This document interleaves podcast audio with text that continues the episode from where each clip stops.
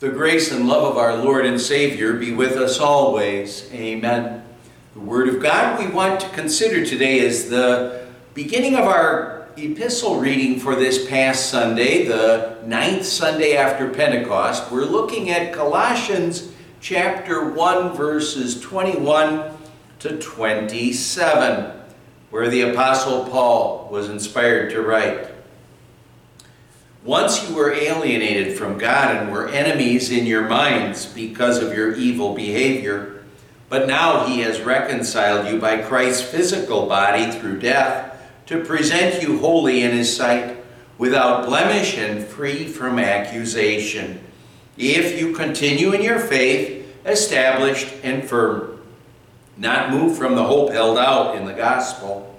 This is the gospel that you heard and that has been proclaimed to every creature under heaven, of which I, Paul, have become a servant.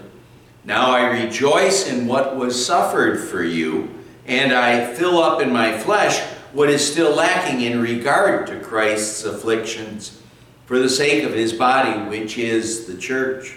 I have become its servant by the commission God gave me to present to you the Word of God in all its fullness.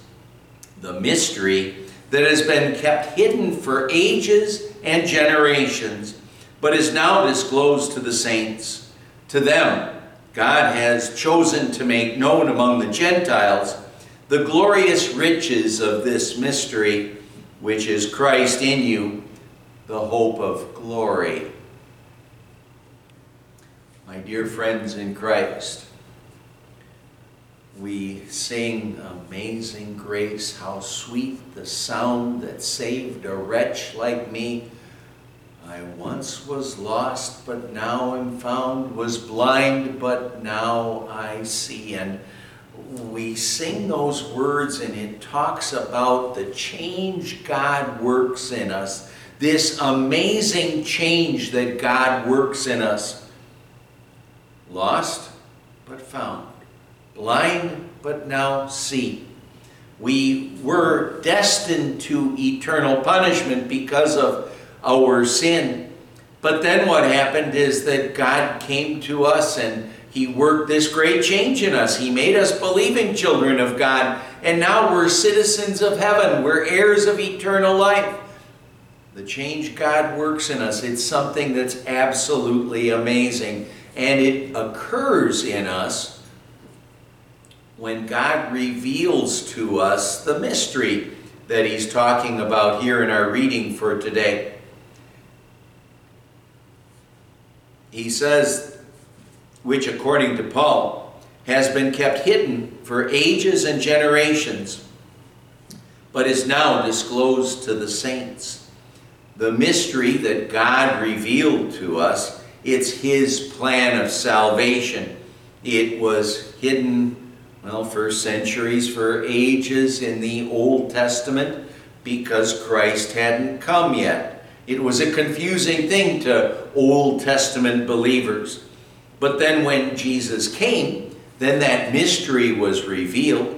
It's a truth that can only be known when God reveals it because, well, just think about it. It was still a mystery to so many people when Jesus was there. He was right in front of them and still the mystery of the gospel was still a mystery to them. But God reveals that to us. And how thankful we have to be that God reveals that mystery of the gospel to you and to me. The great truths of forgiveness and salvation, they're a mystery to sinners until God reveals it to them. In our naturally spir sinful, spiritually ignorant state, the fact of the matter is, is that we can't discover that mystery. We can't figure it out. But it is revealed to us when God speaks to us in His Word. When the Holy Spirit comes to us through Word and Sacrament to reveal to us Jesus, our Savior, then believers by the grace of God, and only believers, of course, are able to know Jesus as the Savior of the world. By the grace of God, we know the glorious riches of this mystery and God's plan of salvation. It's the most glorious and most valuable knowledge that we can possibly have. And how thankful we have to be that God has revealed this mystery to us. This mystery, which remains a mystery to so many people in our world. Oh, there was an English officer who one time met this converted Hindu man. And this converted Hindu, former Hindu, his confession of faith in Christ, it ended up costing him everything. When, when he was baptized into the Christian church, well, what happened is that he lost all of his possessions and all of his friends ended up deserting him. The officer, the British officers, asked the, the former Hindu man, Are you able to bear your troubles? And he answered that. Many ask me that, but they never ask me if I am able to bear my joys. For I have such joy because I know Christ has forgiven me, and no one can take away my forgiveness.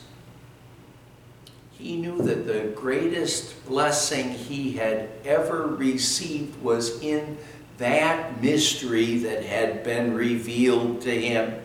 He didn't know why loved him. He just knew that God did love him and sent his son to live and die for him and pay for his sins.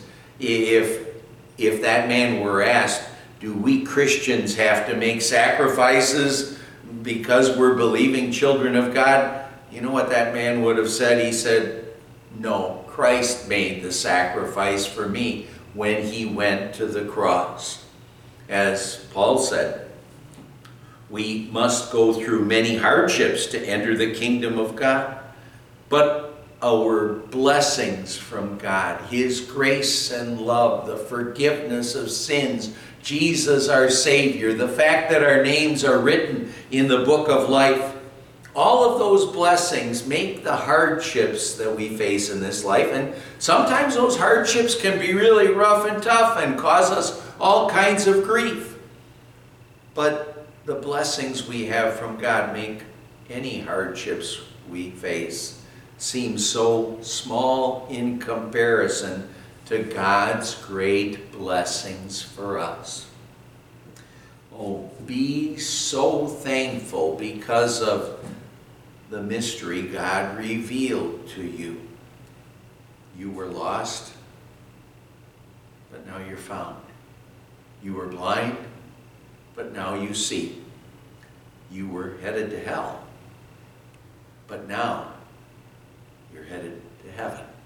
And you're part of God's believing family right now. Amen. Let's pray. Lord God, Heavenly Father, the change you worked in us, rescuing us from Satan and sin, and bringing us into your believing family is amazing. Keep working on our hearts, build up and strengthen our faith so we always continue in you and your word. Thank you for revealing to us the mystery of your love and your plan for our eternal salvation. We pray in Jesus' name, amen. And the grace of our Lord Jesus Christ and the love of God the Father and the fellowship of the Holy Spirit be with you always. Amen.